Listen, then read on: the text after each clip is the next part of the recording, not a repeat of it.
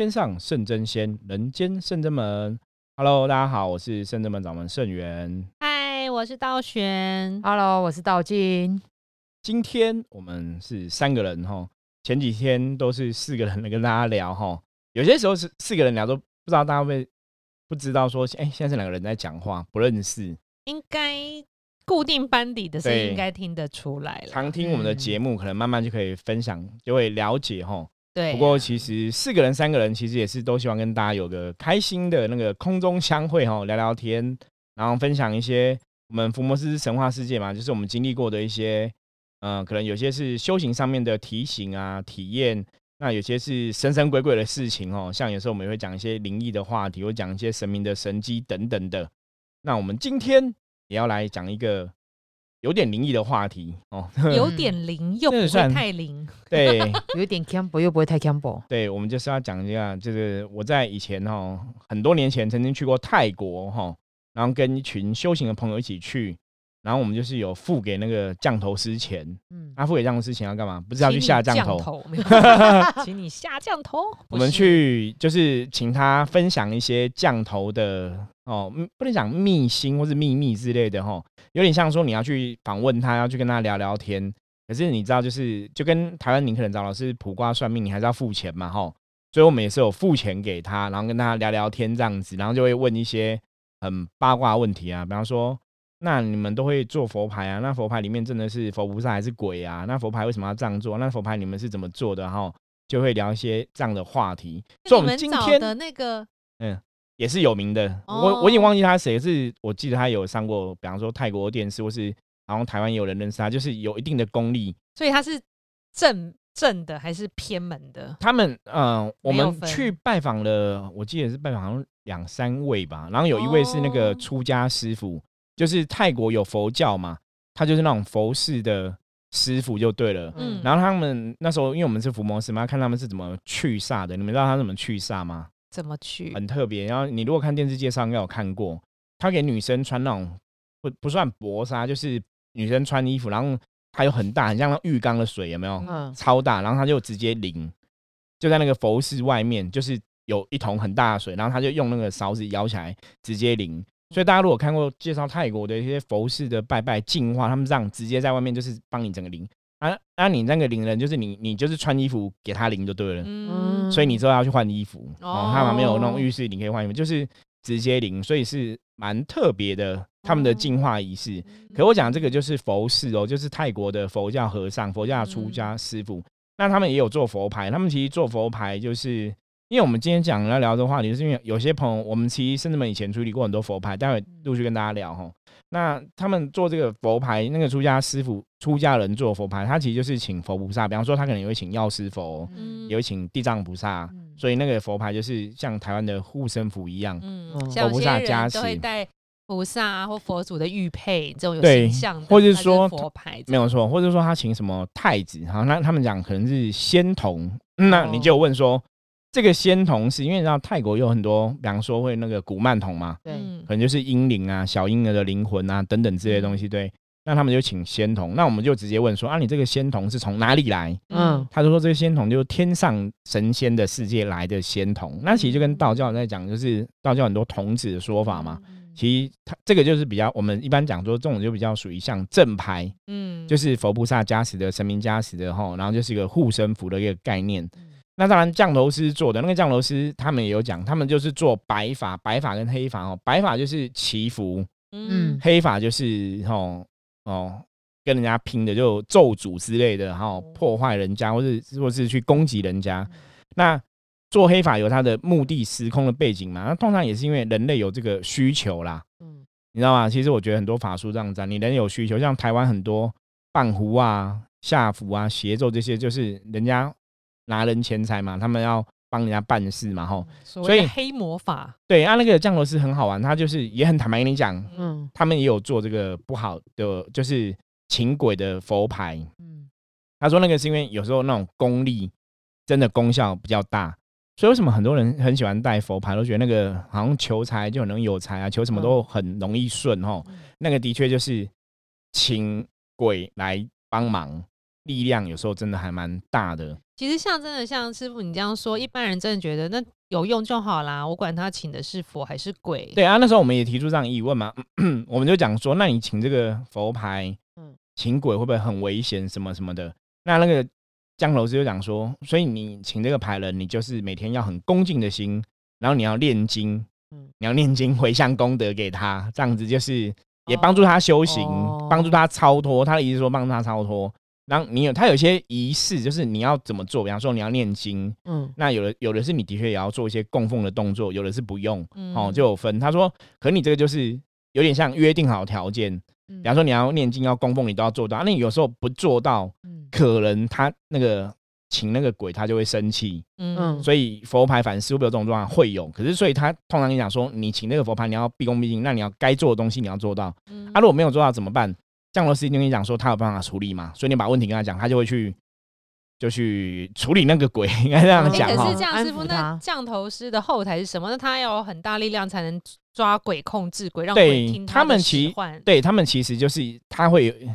两种，一个是他有修行的，就是他有一个神的支持者，那一个就是他后面有一个更大的鬼，我们讲鬼王。降头师跟鬼王可能有某种契约，所以他可以去管理这个鬼。就降头师还是有他的法术，那如果他背后是拜神明的话，神明会想要抓鬼去给人家，所以这个就是，所以我们讲说，像这种降头师，他就属于那种泰国的信仰，就是比较属于那种民间地方信仰嘛。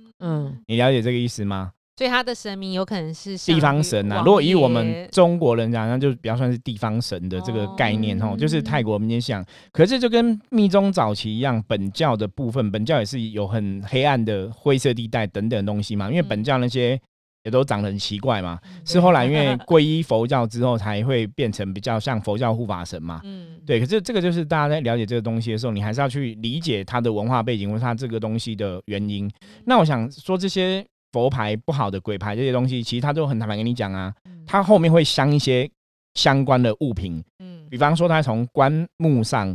那个棺材会有木屑嘛，取木屑下来，有的会把它磨成粉，有的是直接取那个木屑，比方说他这个是古曼童的画，他可能就是拿那个他的棺木的墓碑的那个木屑，或者说他埋的这个尸体那一块的泥土，用那个土，然后跟木屑，或者说真的是有这个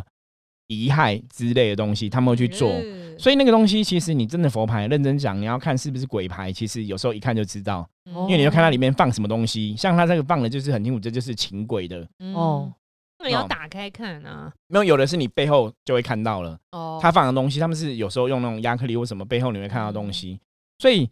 基本上有经验，正统佛牌跟请鬼的牌，它其实放的东西是不一样的，你就会知道说，如果你要去了解它里面的成分，它放什么的话，你应该就可以知道说，那这里面是请神还是请鬼，大概是这个状况。对，可是就像说，别人真的如果知道自己请的是鬼，他觉得很有效，他也不在乎，他就努力认真供养他的鬼佛牌或什么之类的。这个就是人类最伤脑筋的一环，人类就这样欲望啊。对啊，所以所有正面东西跟负面的东西都是靠人类的思想来的。一样嘛，你有正念，你想要做好是帮助人，你可以帮助很多人嘛。可是如果你有负面，你想要伤害别人，如果你是有能力的人，你也可以伤害很多人嘛。我觉得很多东西就是大家去了解，因为宗教里面或是我们讲能量这个法则，就是正能量跟负能量嘛，阴跟阳。其实世界就是阴跟阳，黑跟白，其实就是这样，都是存在的。那你可以选择，我常常讲，你可以选择请神明帮忙你事情，你也可以请鬼拿药单嘛，你可以请鬼帮忙嘛。这就跟你真的在社会上发生事情状况，你可以找警察帮忙嘛，你也可以去找黑社会兄弟帮忙嘛。比方说我们最常以前遇到有些人，比方说有欠债，你可以找黑社会暴力讨债集团嘛，对，你也可以，对，你可以找警察嘛。那你要找什么？你找黑社会、地下暴力集团去要钱，可能会要到钱，因为他会断人手脚嘛。可是怎样，有的会黑吃黑啊，这是真实发生的事情嘛。有的就是对，那他可能跟你要的东西更多嘛。你比方说，我讲就是我之前有认识一个朋友，他就在做这种事情，他就跟我讲说，如果因为他知道我是命理师嘛，他如果你的客人真的有些人，比方说被人家倒债啊，什么很可怜，那你可以介绍给我。他就直接跟我讲，我可以介绍给他，他说他们就帮他把债要回来。那可能比方说他帮他要100万，对不对？他们可能就分50万。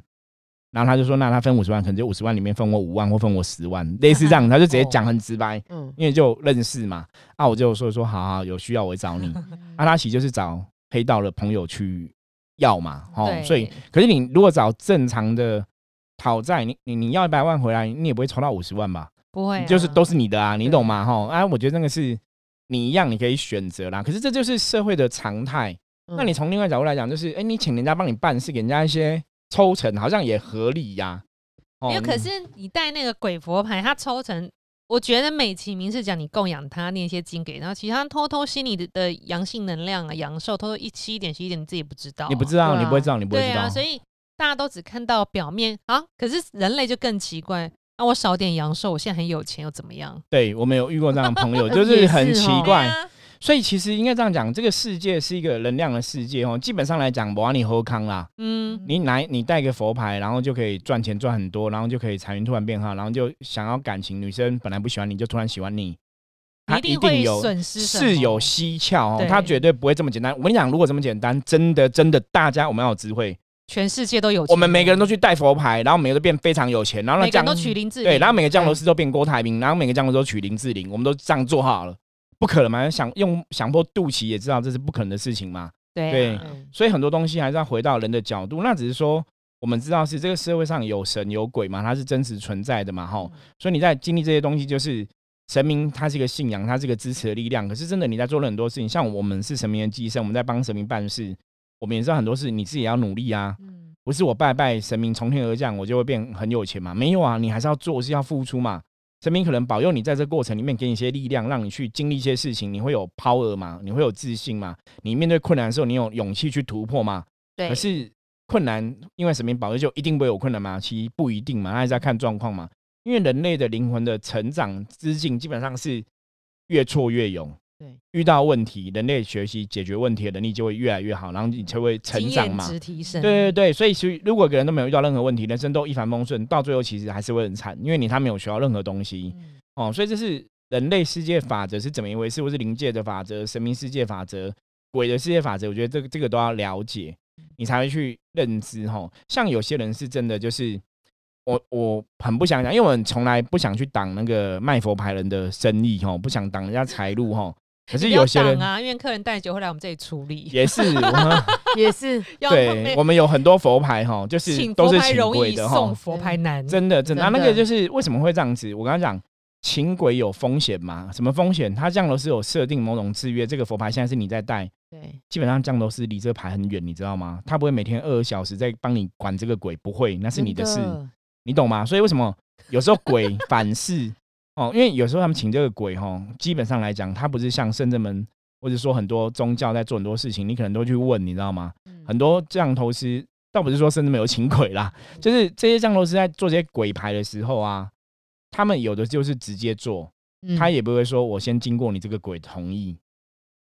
直接抓，对，或者我跟你谈条件，很多其实是没有这干乎啦。那你说会不会有老师很干乎？也有可能有，只是我们不了解嘛。可是因为基本上他就是鬼嘛，所以他如果今天没送不爽，那你降头师又天高皇帝远，他可能在泰国，他没有台湾，也不会2小时帮你关心你的佛牌状况，他会反噬。或是我本来答应每天要念经，因为真的我们就有问，他就说你就是每天要念经回向给他嘛，你有些仪式要做嘛，那你如果没有做到，他降头师老师讲就可能会有点风险，没有错，对。可是他就会教你怎么控制的方法，他们也会讲。可是当然他不会跟我们只是像有点像采访这样子，他不会跟你讲怎么控制嘛，对。那如果你没有力量的话，你可能就会不好嘛，对。所以为什么很多客人会来找我们处理佛牌？大家了解吗？就是真的佛牌有些东西还是有它的风险。那我曾经常常讲说，你看抢这些佛牌人其实只有一个，他们就是想得到他们的愿望，比方说赚钱，愿望实现。那 你就是有很多欲望，你才去想花很多钱买一个佛牌，然后可以得到很多好处嘛。对。那有些时候，你看台湾其实很多神明帮忙，其实你就找神明帮忙就好啦。找神明帮忙，你如果真的去庙里求个香火袋，其实可能一两百块个有啊，你知道？就拔杯，那也是也不用供养香火袋。对，你没有念佛，神也不会生气嘛。你没有回向功德给他，神也不会生气嘛。可是你这种请鬼的，其实有些时候就很尴尬。像早期台湾有那种姑娘庙。有听过嘛？哈、嗯，其实姑娘庙早期很有名，就是以前一样，就是我们之前跟道顺有录过一集，就讲六合彩大家乐的时候，这种就是属于阴庙。那阴庙就是大家在那个时期都很喜欢去求财，因为阴庙的神哈，有时候他们比较不管这个天地的律法，就是不管天条是怎么一回事，他们也不理会这种东西，他们就是反正你人类有欲望，你来找我，你要我帮忙你，你给我钱我就帮你。就是属于交换的，这种交换的性质就很强烈哈。不是说你是多做善事他来帮你，他不是，你不用做善事，你只要给我钱，或者你跳舞给我看，跳那种裸露艳舞给我看，我也可以帮你。就有些是这样，就比较偏不是那么正派的神。我讲正派神是在传统的宗教信仰里面，你可能是属于归在道教的神明，或是佛教佛菩萨，这种就是经典上可以查到的，可能有些是比较正派的神。那大家应该不用去问我什么叫正派什么叫不正派吧，我觉得应该有基本的常识，如果你没办法判断的话，我们200集节目可以再听一遍就是那如果真的不懂你可以再问我们什么是正派什么不正派。我觉得大概就是基本上正派神就是他的德性，我常讲神明的德性必然是为人类所钦佩，他是有德性的，他是有品德的，他是有品性的，他不是一个很不 OK 的一个存在这样子。那从这个角度来判断，而且还观察这个神明的代言人的行为也是不是好的正常的，有没有什么情绪容易失控啊，暴力相向啊，对，会有很多欲望啊什么的，欲望不管是金钱的、情欲的，相对代言人如果有这种状况，代表他的神跟他应该都有一些状况，并不是这个东西就在讲说因为有些代言人其实他都跟你讲说可能他是自在修或是怎样，可是他就喜欢把自己弄得光鲜亮丽，很在意外表，很在意世人对他的感官，那种过度在意其实他就是一种能量，那个其实也是一种，那也是一种欲望。我希望别人觉得我很好看，我希望别人觉得我很漂亮，我希望别人觉得我很庄严，那个其实都有风险，刚刚好就好了，过度的都是欲望，对，过度其实就是欲望，那就有风险。所以你要从这角度去观察，你就会看得出来很多从事宗教活动的人他到底是比较好的，还是说他其实有一些风险存在，我觉得大家要去判断。所以我们刚刚前面讲了嘛，深圳门其实处理过很多这样的佛牌状况，我们来问一下道玄系也有跟我们一起处理过嘛？对，很多对，有没有什么特别今天跟大家聊聊？我记得有时候在退佛牌的时候真的其实真不容易，虽然就是说深圳门的比如 神佛都在要靠，但是其实他这个佛牌上面的鬼他其实是跟当事人是有因果关系的，对，因为你去请他嘛，他有一些制约，因为佛牌的做法就是我刚刚讲，因为他是拿了那个坟墓的很泥土啊，然后棺材的东西，然后是这个亡灵的尸体的相关东西，所以那个能量连接其实超强，那个能量连接很强，就是超强，所以那个时候那个佛牌会透露出的讯息是他要请我，不是我平白无故要跟你，你现在凭什么叫我走，对，然后就不走啊，但不走，可是当事人已经后悔了，这就要靠其实很大的力量。你看，你用花这些钱请一个佛牌，你要花一些钱要把它退走，其实真的是因为很麻烦。对啊，那也是要靠师父跟神佛这样沟通。有时候敬酒不吃吃罚酒，真的请神明做主，把他们请走这样子，那送他们回去他们该去的地方。对，不然你就是跟神佛们去很麻烦，对，就很麻烦。就是所以我们处理的很多经验真的都不是很 OK。对啊，那不管是佛牌、古曼童也是，久了你会觉得好像不太，因为我觉得那种你拜阴的东西久了，还有一些人的状况是你会有点精神耗弱，因为你跟他太常相处，你就会觉得幻听，对，或是幻知觉，就是你觉得好像他就在你旁边，或者有些人就会听到我的佛牌在跟我说什么，然后我睡觉的时候也要跟我说，我起来要跟我说，就觉得一直有人在跟你说心什么，其实搞得很痛苦，你睡也不是，工作也不能专心什么什么的，反而想把它请走。是因为真的阴阳世界就是有相隔，我们人是阳间的人嘛，他们是阴间的阿飘等等的这个，所以那个能量是有冲突的，就是你如果你是一个很热阳性能量是很温暖热存在，它就是一个冰块，那你想你把冰块放你身边，你身体就变冰了，你懂吗？所以能量就不好，那如果你没有去补充好你的能量，你的运势也会变糟。所以那时候我在想说为什么他会叫那个当事人要念经，我觉得应该是这个原因，就是你念经也可以补你自己的能量嘛，那他如果吸你能量的话，那这样子你才会平衡，所以你只要偷懒不念经你就越来越不好，那个佛牌的帮助可能就会怎么会不太一样，我祝你赚钱，你赚到了大概500万，然后突然出了一个很严重的车祸，对，我们也遇过这种案例，的确那包括像请古曼童的也是，这个有，对，我有一个朋友他就分享一下，就是有朋友他那时候他也是觉得他自己的身体状况没有很好，大家其实是跟朋友分租，就是住在就是因为都住在外面嘛，一起住在外面。然后就觉得奇怪，有一阵子他都家里都闻到一股味道，他觉得非常特别的一个味道。但他你不可能去别人的房间里面，不可能是。但是因为他自己的他也比较敏感，所以他自己身体状况就一直变不好这样子。但这个味道呢，是一天比一天还要重。嗯，然后他就觉得开始每天回家觉得有点可怕。嗯，但是因为他这个朋友以前其实是蛮好的朋友，但是突然有一天他就开始变了，变得就是脾气很大啦，然后很古怪啊，然后很阴森这样子。然后结果他就反正他也受不了了，他到最后跟他朋友就摊牌，他就说你到底都在干嘛？对，都在干嘛？对，你为什么突然变成这样子？因为其实认识很久了，是你怎么突然转一个性这样子？他就说哦，没有我他就讲不出一个所以来。然后他说你到底在房间放了什么？为什么我都一直闻到一股味道？怪味道，嗯，对，好像恐怖电影哦。我跟你讲，这是真实的。嗯，你知道他怎样吗？他就说他打开门的时候，他快吓死了。嗯，他说他看到古曼童，很大个的古曼童，很大个。然后呢，你知道他不是念经，他也不是干嘛，他每天都要滴一个东西叫做尸油。真的、哦，要每天滴尸油。对，哦、那尸油从哪里来？也是去买的。对。然后因为他说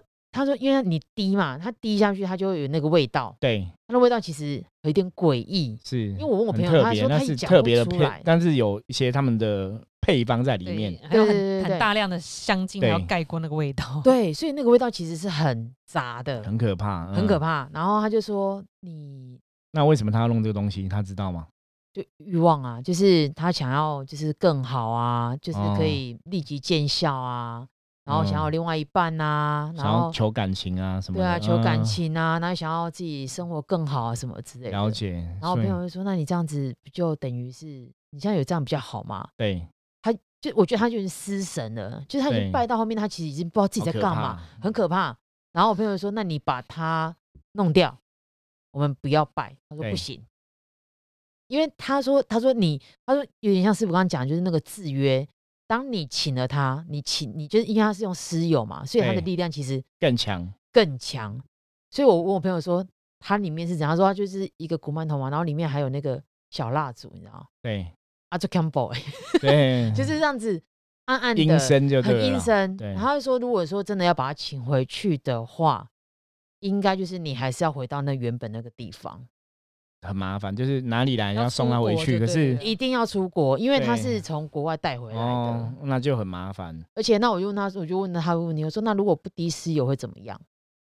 你没有供养他，也没送啊，我就吃你的精气神了。对啊，对。然后我朋友反噬啊，所以我朋友说，那我也很衰，我就是因为朋友拜了这个东西，然后他也被影响。对，那个能量会扩散。搬家吓死了。有，所以他就说他知道这件事情之后，他就是很快就离开了，立马晚上就把它搬走，就东西都搬走，好可怕，很可怕。对，其实基本上这些东西哈，好，我要讲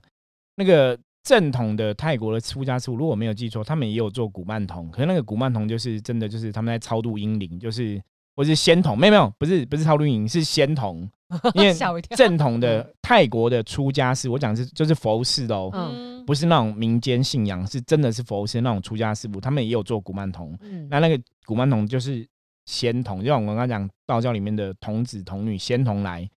帮忙，或者说什么金童玉女那一种的，你懂吗？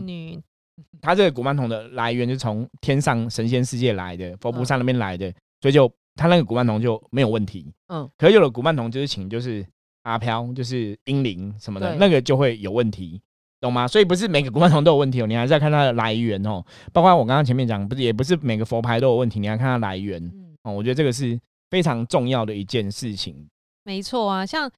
听到拜师友就应该一定是阴的啦。对啊，因为我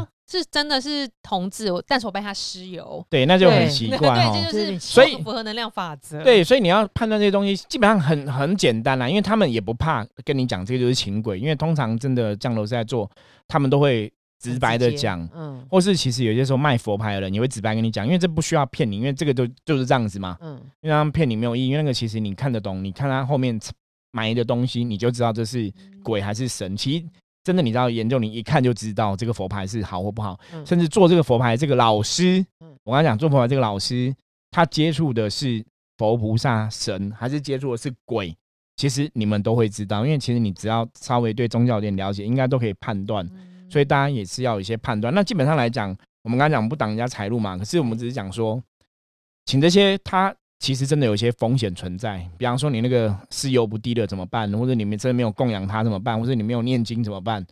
他如果真的不小心反噬了怎么办，你还是有风险嘛。那卖给你的人通常跟你讲说，你不用担心了，你知道每天这个仪式都做到就不会有事，可是就是有人就是会惰性啊，就是没有做到，那有事怎么办？他说、你有事你再跟我讲，我再帮你处理。好，讲是这样讲，可是如果鬼不愿意呢？哦，如果处理鬼这么简单，我跟你讲，全世界人我们大家不要上班了，每个都去抓鬼好不好？大家干嘛上班？叫郭台铭抓鬼吧，他也不会去抓鬼吧。然后因为抓鬼当我的影子士兵，对，没有那么容易啦。真的很多事情，我觉得大家不要把无形世界想得太过于简单。我们前天讲孔老夫子讲说要敬鬼神而远之嘛，鬼神的世界其实太无形太浩大。像我们圣人们接触这一行，我自己接触修行这行大概25年，接触成为专职的伏魔师老师的这个身份大概15年。我们都不敢讲我们懂很多，我们还是一直在学一直在做这个事情，可是过程中我们其实一直都是小心谨慎。你在调解这个阴阳的是非纷纷扰扰的问题，你还是要小心谨慎，因为道高一尺魔高一丈。以前我们都讲说这个世界上法则就是怎样，坏人就是打 白目的人，那其实一样嘛。很多老师你如果太白目，你遇到一个妖魔鬼怪很坏，那其实严重可能连命都没有。所以我们一直是小心谨慎去面对这些状况。那也只跟大家讲，就是